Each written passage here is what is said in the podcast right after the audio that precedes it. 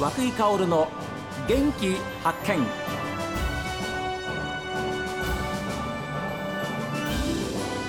おはようございます。和久井薫です。和久井薫の元気発見。一日の始まりは私が発見した北海道の元気な人と出会っていただきます。今週はパンについてのお話です。ウェブデザイナーとして仕事をしながらパンについて学び研究しベーカリーハリーのマネージャーも務めていらっしゃいます土井正人さんにお話を伺っています。デザインっていうのがまあお客さんと話して何を作るかっていうのが決まったりとか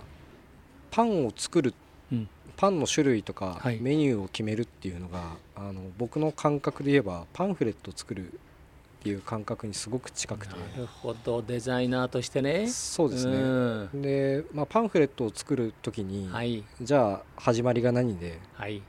途中でメインが何が来て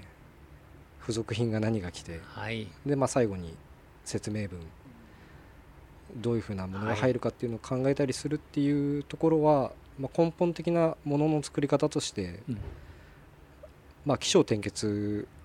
があると思うんですけど、えー、そういったものの考え方は、まあ、パンもデザインも変わらないなっていうところはものを変えるだけっていう感じですね。なるほどね。はあ、はあはあフードロスについて取り組んでらっしゃるっていう話聞いたんですけれども、はい、これ具体的にどんなことなんでしょうか？今あのうちで6月ぐらいからここの工房で試作をしていたんですけど、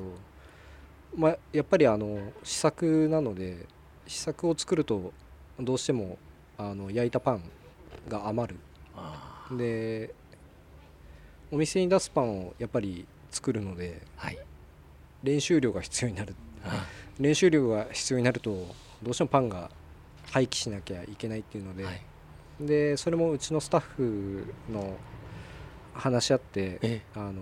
まあ、パン捨てるのやっぱりちょっともったいないよねっていうので、うん、で以前あのカフェブルーの方でカコタムさんっていう、まあ、児童のサポートまあ一人親の子供だったりとか、はいはい。ええ、そういう子たちをサポートしている方がいて、うん、えーと、前に小学生とか中学生ぐらいの子供たちを集めて、うん、子供たちが考えるメニューっていうのをそれを実現化するっていう取り組みを一回やったことがあったんですよね。え、でそれの売り上げの一部を寄付するっていう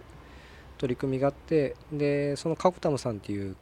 方に、えーと、相談して、うん、あの地元の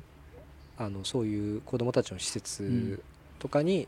うん、えーと、捨てる分を、はい、捨てなきゃいけない分っていうのを、えーと、寄付させていただいて、はい、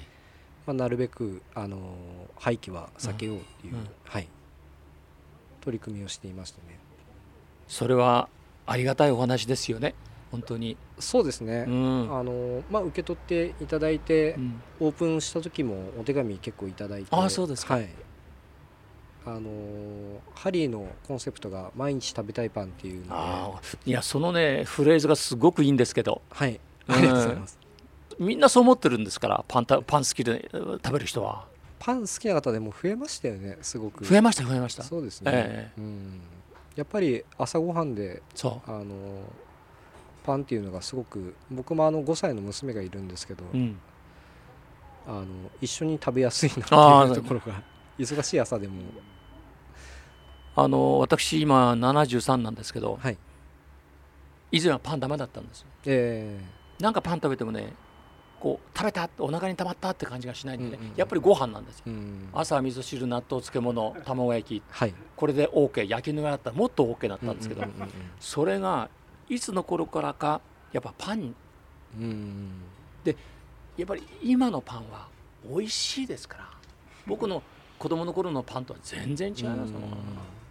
僕はすごくありがたいなと思ってるんですよ、はい、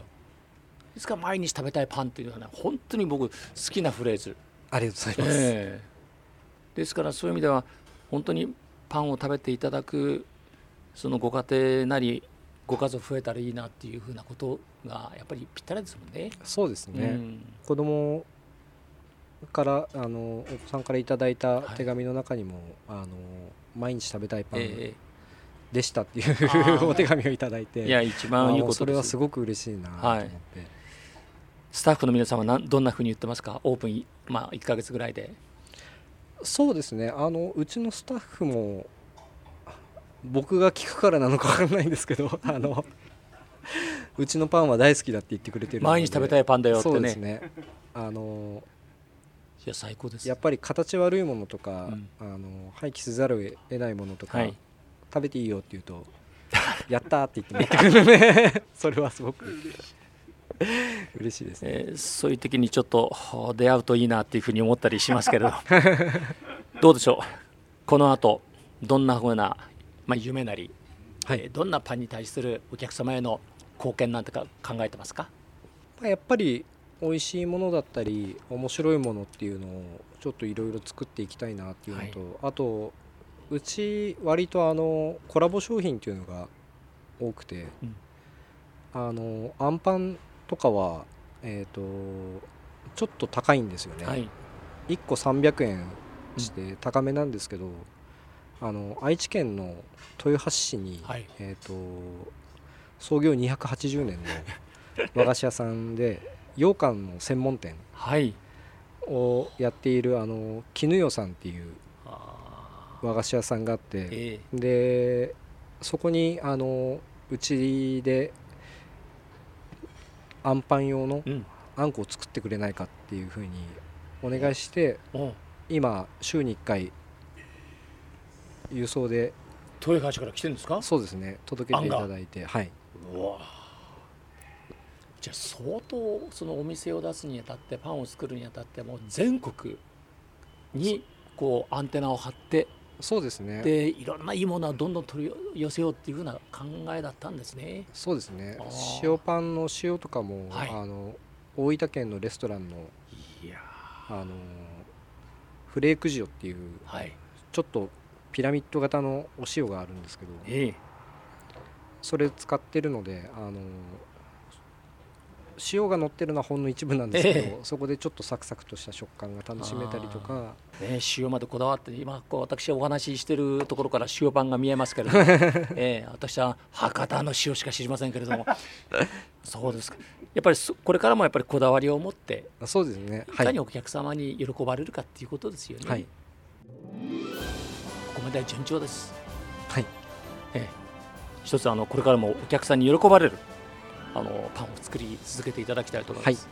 ありがとうございました。ありがとうございます、えー、南19条西16丁目です、えー、お店はガラス張りでですね外にあの大きな上りが立ってましてねパンっていうふうに書かれてありますけれどもあの本当にスタッフの皆さんたちはですね優しく私たちあのパンを買いに来る人をあの、ま、待っててくれくださいます。ですから一度でもですね皆さん来ていただきたいというふうに思います、えー、今週はですねパンのお話を皆様にお届けいたしました。土井正人さんにお話を伺いました。ありがとうございました。ありがとうございました。